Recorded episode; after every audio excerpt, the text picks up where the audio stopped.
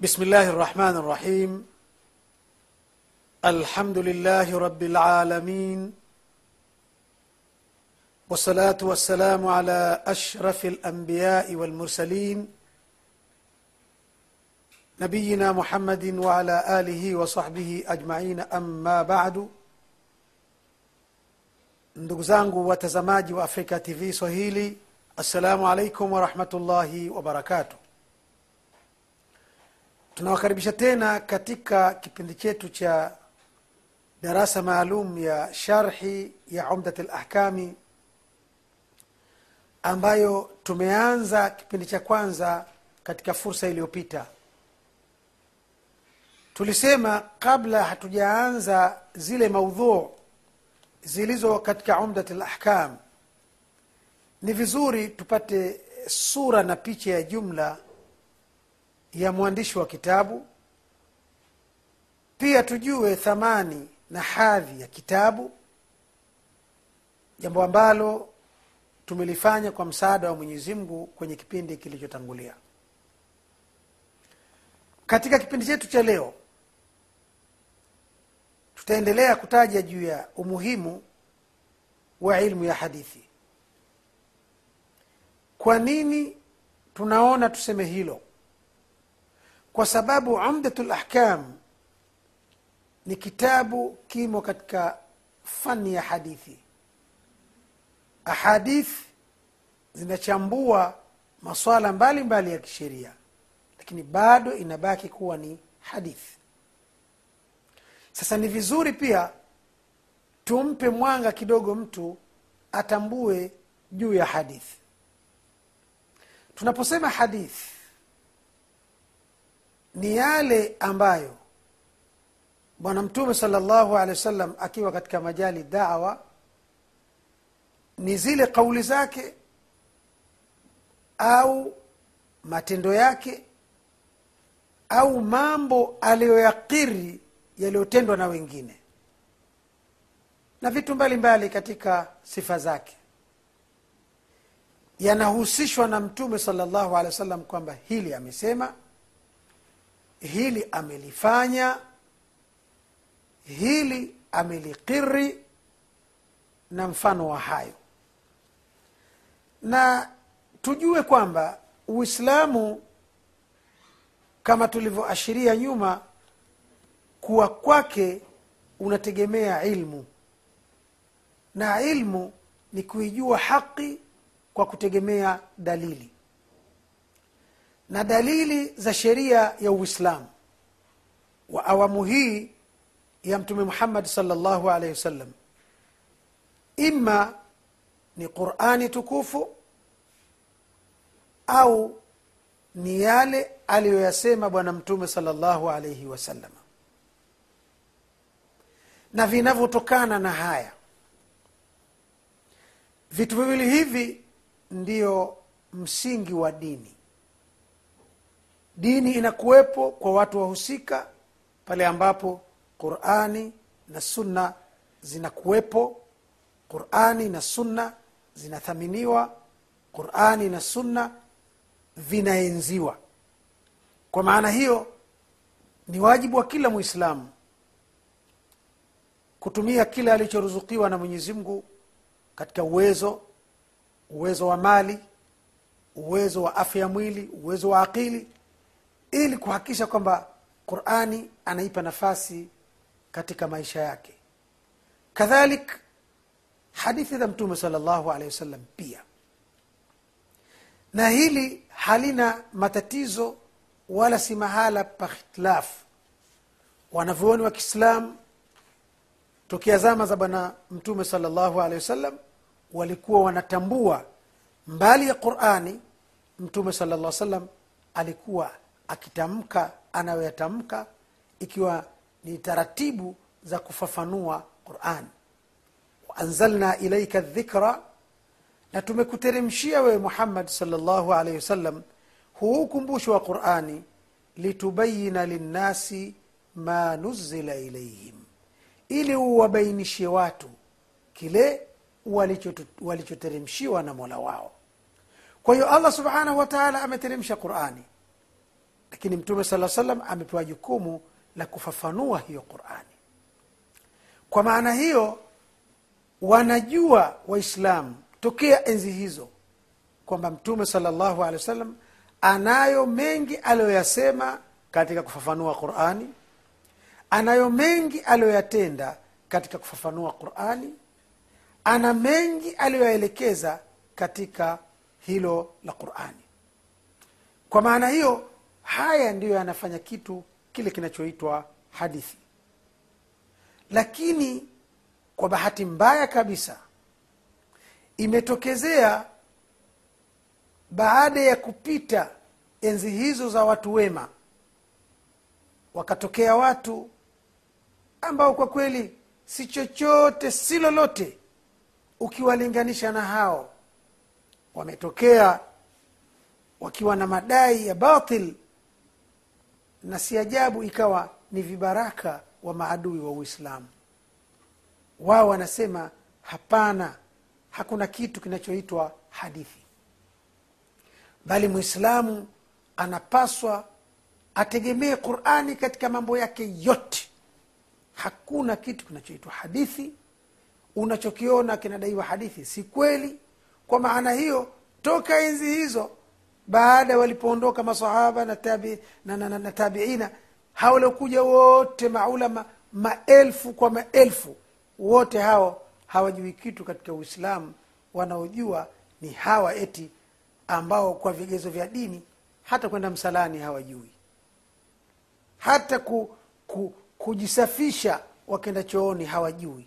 Lakini leo wamekuwa ndo wana madai hayo ya kwamba qurani ndiyo sawasawa lakini hakuna kitu kinachoitwa hadithi. Tumeona tuzungumzie juu ya eneo hili ili tutapokuwa tunashughulika na hadithi ijulikane kwamba tunashughulika na kitu chenye maana kitu kinachokubalika ingawa kuna watu ambao kama tunavyosema bila ya wasiwasi kwamba ni wenda wazimu. Ni watu ambao wana mapungufu ya akili. Ima ni hivyo kweli au kama wanazo akili basi wamekubali kuwa vibaraka wa maadui wa uislamu ili kuchafua uislamu. Na lengo letu kubwa huyu ambaye si mateka wa hawa ajue kwamba anachokifanya cha kutambua na kuheshimu ahadithi za mtume salllahu alehi wa sallam ndicho kilicho sahihi. Ndio maana tumesema watu wasiwape wasiwa, wasiwape nafasi watu aina hiyo. Lakini kuna haja ya kuwauliza watu wa aina hii. Hivi wanaposema hakuna hadithi na kila kitu muislamu aishie kwenye qurani. Kwa maana hiyo zile tafsiri zile fafanuzi za bwana mtume salllahu alehi wasallam ziwe hazina nafasi. Tunawauliza wajaribu kutoa hoja za majibu. Qurani tukufu na kwenye hili ilitokea bahati mimi ya kukutana na mmoja wao. Nikamwambia qurani tunaikubali kuwa ni maneno ya mungu. Unaikubali kivipi? Umejuaje kama hii ni qurani maneno ya mungu? Ndio maneno ya mungu. Hao waliosema hii qurani ndio hao waliosema hizi hadithi za mtume sala llah salam we kwani ulikuwepo wakati jibrilu anateremka kwa muhammadi salllahu alehi wasallam? Hukuwepo. Ila kuna watu kuanzia sahaba na tabiina na atbau tabiin ndio waliosema hii qurani na we umeikubali? Inashangaza kuona wako watu wamesema haya ni maneno ya mungu. Umekubali? Wala hukuhoji mungu huyo amesemasemaje wapi na ilikuwaje? Lakini wakati huo huo watu hao hao wanakwambia yule mtume wake aliyemtuma ana maneno aliyoyasema ndio haya hapa yanaitwa hadithi. Wewe hutaki. Lakini hata hivyo hebu kidogo tujaribu kuhoji. Qurani tukufu inasema wa atiu llaha na mtiini mwenyezi mungu. Kutii kutii maana yake ni, ku, ni kukubali kusarenda na kunyenyekea kwenye amri ya mtoa amri na kwenye katazo la anayekataza. Sasa kwa ndugu zetu hawa ukiwauliza nini maana ya wa atiu, atiu llaha wanasema qurani inaagiza kila mwislamu amtii allah subhanahu wa taala. Kwa maana afuate amri za allah na aepuke makatazo ya allah. Suali amri za allah ziko wapi? Wanasema ndio hii qurani. Kwa maana hiyo amri za qurani zitiiwe na makatazo yaliyo katika qurani mja atii yale makatazo kwa maana aache yaliyokatazwa taib qurani inaweza kusema wa atiu rasul na pia mtiini mtume sala lla salam imeatfia kwamba mwenyezi mungu atiiwe na mtume wake pia atiiwe sasa hizi amri za mtume sala lla salam na makatazo yake viko wapi ili tuweze kumtii? Ukifikia hapo huwezi kupata majibu kwa watu hawa. Kwa sababu ili kuwe na neno kutii au kutotii lazima kuwe na amri pale iliyotolewa. Sasa ima huyu mtiiwa alitoa amri au alikataza ndiyo maana tunafikiria kuwa pata kuwepo twaa kwa wale wanaomtii mtoa amri na patakuwa na taa kwa wale ambao wanakoma kufanya aliyokataza yule aliyokataza. Sasa amri za allah ndio hii qurani ambayo nyinyi mnaikubali. Hizo amri za mtume sala salam ambayo qurani imeamrisha pia wa atiu rasula na mtiini mtume sala salam tunamtii kwa lipi wakati yeye hana maneno aliyowahi kuyasema hana makatazo aliyowahi kuyakataza wala hana amri alizoziamrisha kwa mujibu wa itikadi yenu hiyo. Ni dhahiri utaona kwamba itikadi kama hiyo ni batil. Lakini hata tukija kwenye hiyo qurani yenyewe ambayo wao wanadai kuiamini. Qurani imeamrisha mambo chungu mzima ikiwemo kuswali swala tano. Wa aqimu salata simamisheni swala. Tunaswali vipi? Ile kaifia namna ya kuswali tunafanyaje? Tunagaagaa tunaanguka kifunifuni tunalala chali tunafanyaje? Hata ukisema qurani imesema rukui kurukui ni kufanyaje? Unarukui unarukui vipi? Unasujudi unasujudi vipi? Kama kuna ya kusema unasema yapi? Na yako aya gani hayo yalioelekezwa kusema hiyo ni sala. Lakini waatu zakat toweni zaka. Tutoe zaka. Tutoe mali kuwasaidia wenye shida. Taib. Kwa mujibu wa qurani tu zaka inatolewa kwa kiwango gani cha uwezo unaozingatiwa? Baadhi yao wanajibu wasema hakuna kiwango. Maadamu una uwezo utoe tu.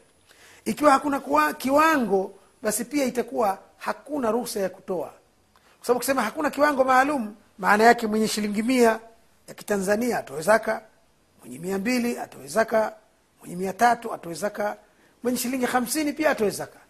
Hasa ikiwa hata mwenye shilingi hamsini atoe zaka kwa mujibu wa uelewa wenu maana yake maskini wa kupewa itakuwa ni mtu ambaye uwezo wake wa kimapato chini ya shilingi hamsini. Na mtu kama huyo hatunaye. Hatunaye kabisa kwa hivyo utakuta yale yale maslahi ya kisheria yanaweza yakaathirika mara moja endapo tutakubali itikadi ya batili inayosema hakuna kitu kinachoitwa hadithi. Pia mahala pengine mwenyezi mungu amesema kuelezea mwanadamu na hatima yake ya maisha. Thumma amatahu faakbarah mwanadamu aliyeumbwa ameishi duniani alipoishi kisha allah subhanahu wa taala akamfisha kiumbe wake na kumweka kaburini kupitia ibada ya maziko. Hii inahitaji maelezo na ufafanuzi kama hoja dhidi ya wengine lakini insha allahu taala baada ya tukupata mapumziko mafupi